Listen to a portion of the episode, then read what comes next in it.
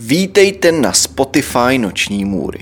Na tomto Spotify si můžete poslechnout nejrůznější příběhy lidí, kteří si prošli opravdovou noční můrou. Kdybyste chtěli náhodou vidět verzi, kde budete mít obraz, kde budete mít obrázky, které doplňují příběh, jděte na youtube.com lomeno noční můry. Tam se můžete podívat na všechny noční můry ve videoverzi. Teď už ale k našemu příběhu. Pacific Secondary School v Britské Kolumbii, Kanadě, je střední škola, kterou navštěvovala Kimberly Proctor. Kimberly byla mladá 18-letá holka, která milovala zvířata, především kočky. Kimberlyn život nebyl vždycky úplně jednoduchý, protože ještě předtím, než nastoupila na tuhle školu, jí dost šikanovali. Dělali si srandu z její záliby pro kočky. Tím, že na ní mňoukali a všeobecně si ji dobírali kvůli věcem, které měla ráda. Kimberly zároveň trpěla ADD, což je porucha pozornosti bez hyperaktivity. Ve zkratce tito lidé mají problémy se soustředit nebo jsou často zasněny do své reality. Tohle s kombinaci Kimberlinin zálibám způsobilo, že její spolužáci jí dělali ze života peklo. A tak se rodiče rozhodli, že jí dají na právě zmiňovanou Pacific Secondary School v Britské Kolumbii. Na této škole to bylo úplně o ničem jiném. Kimberly si tam našla přátelé, navíc prospěch v té škole měla taky dobrý.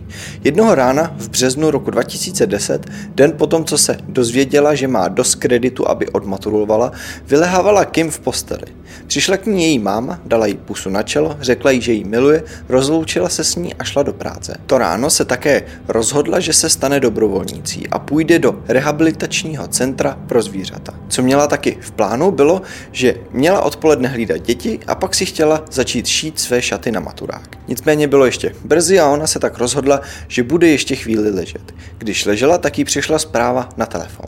Kim zvedla telefon a všimla si, že jí píše její kamarád. Jestli by s ním a ještě s jedním kámošem nezašla ven. Kim si řekla, že jasný, že stejně do odpoledne nemá co dělat. Vstala, nasadila si svou černou mikinu s kapucí a okamžitě vyrazila na zastávku, kde ji její dva kamarádi měli vyzvednout. Přijelo auto, kde seděli její kamarádi Cruz Velwood, 16-letý teenager s rozcuchanýma vlasama a mírně křivýma očima a Cameron Moffat, velký, statný 17-letý kluk. Večer toho dne přišla Kimberly máma domů z práce a všimla si, že Kim ještě nedorazila. Tak vzala do ruky telefon, vytočila Kim, která to ale nebrala. Tohle bylo na Kim velmi neobvyklý. Nicméně si řekla, že to bude dobrý, že nebude dělat předčasné závěry. Tak šla tedy do kuchyně a začala dělat večeři. Po nějaké chvíli to znovu nedalo a znovu volala Kim, která to ale stále nebrala. Máma Kim začala být dost nervózní, nicméně nechtěla hysterčit. Konec konců je Kim 18, mohla se zdržet někde s kamarádama. Nechám to být, řekla si. Udělala večeři, kterou si dala se svým manželem a čekala, až se Kim ozve. Z minut se staly hodiny z hodin se stala celá noc. Hned druhý den ráno, po spoustě pokusech dovolat se Kim, to nevydržela a šla na policejní stanici nahlásit, že její dcera zmizela. Mezi tím, co se policie usilovně snažila přijít na to, kde je Kim, její rodiče začali vyvěšovat plagáty po městě a všech se kolem ptát, jestli neviděli její dceru Kimberly. Nikdo ale o ničem nevěděl. Bylo to, jako by se pokym slehla zem. Večer toho dne okolo 8 hodiny se parta lidí procházela v nedalekém lese, kde na zemi našli spálené ostatky nějakého člověka. Policie přišla na místo činu, ostatky odvezla a na základě zubních záznamů přišli na to, komu ostatky patří. Byla to Kim. Více jak 40 vyšetřovatelů začalo dělat na tomto případě. Usilovně se snažili přijít na to, co se Kim mohlo stát a kdo mohl udělat něco tak šíleného. Kim zároveň neměla žádné nepřátelé, takže najít podezřelé na začátku nebylo moc snadné. Nicméně důkazy se začaly objevovat, protože Kimberly rodiče vytvořili facebookovou stránku na památku Kim a policie velmi pečlivě sledovala, kdo a co na tu stránku píše. Tou dobou už Kimberly příběh obletěl celé Spojené státy. To, na co policie přišla, šokovalo úplně celý národ. V den, kdy Cruz a Cameron vyzvedli Kim, byl den, na který se oba dva pečlivě připravovali. Cruz a Cameron byli kamarádi od dětství. Hodně času spolu trávili venku a když ne venku, tak hraním World of Warcraft, což je masivní multiplayerová online videohra. Když Kim nastoupila do své školy, skamarádila se tam právě s Cruzem, Cameronem a Zakem. Byli taková parta, která spolu trávila většinu času. Žili normální pubertální život. Experimentovali s marihuanou a alkoholem a flákali se, kdykoliv to bylo jen možné. Kim měla jednou v životě pocit, že někam patří, že si našla partu kamarádů, kterým může věřit a s kterými může trávit svůj čas. Kim taky chvíli hodila se Zakem, který se s ní později rozešel. Nicméně se nejednalo o nic, co by Kim nezvládla. A protože Kim už nebyla se Zakem, Cameron se přiznal Kim, že se mu líbí. Jednou jí dokonce napsal zprávu, že Není moc hezkých věcí, které jsem v životě viděl, ale musím říct, že ty jsi jedna z nich. Kim na to odpověděla, o, děkuju. Problém byl v tom, že Kim byla víc zainteresovaná do Cruise. Cruise a Kim si totiž byli víc a víc bližší po tom, co se Zak rozešel s Kim. Sama Kim přiznala, že ten rozchod líp snášela hlavně kvůli tomu, že mohla trávit čas s Cruzem. A tak spolu začali chodit.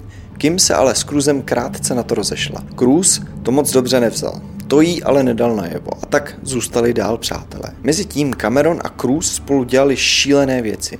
Byli například spolu krev, koukali na velmi sadistické dokumenty, pornofilmy a všeobecně filmy s touto tématikou a probírali nejrůznější zvrácené nápady, které je napadly. A jeden z těch nápadů bylo například vytrhnout Kim nos z obličeje a podpálit ho. V den, kdy Kim zmizela, Cruz a Cameron vyzvedli Kim na zastávce a jeli ke Cruzovi domů. Cruz otevřel dveře, šel společně s Kim a Cameronem. Dovnitř vše se zdálo naprosto normální. Kim neměla jediný důvod někoho podezřívat. Chvíli potom, co došli do obýváku, Cruz řekl, jdu připravit makarony se sírem, což bylo heslo, který si Cruz s Cameronem dali. Znamenalo to, že je čas útoku. Ve chvíli, kdy to řekl, oba chytli Kim a svázali jí ruce a nohy. Cruz vzal do ruky ponožku, kterou narval Kim do pusy a omotal jí másku dokola kolem hlavy. Kim byla v naprostém šoku. Byla také šíleně zmatená, protože její nejbližší přátelé jí najednou začali kopat, mlátit a tyranizovat. Potom, co do ní přestali kopat, jí svlékli a začali znásilňovat. Pak ji začali mučit, pálit, trhat nechty, vlasy, řezat a Bůh ví co ještě. Takhle jí mučili hodiny.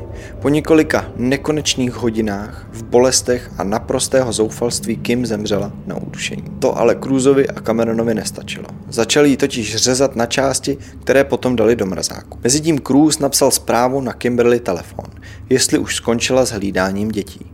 Snažil se totiž vytvořit si alibi. Druhý den ráno Cruise a Cameron vzali ostatky Kim, dali je do hokejové tašky a odvezli autobusem na Galloping Goose stezku odkud zamířili do lesa, kde podpálili její ostatky. Později toho dne se chovali, jako by se vůbec nic nestalo.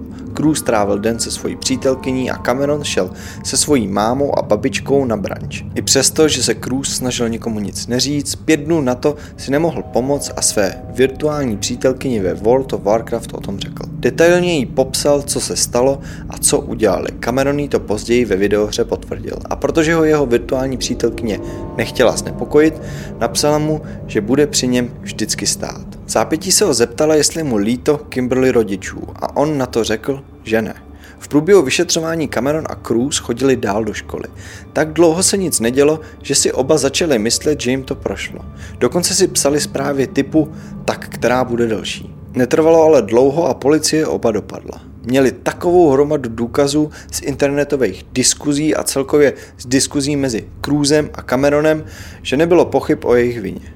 Oba se později ke všemu přiznali. Jak Cruz, tak Cameron dostali doživotní trest bez možnosti podmínečného propuštění prvních deset let.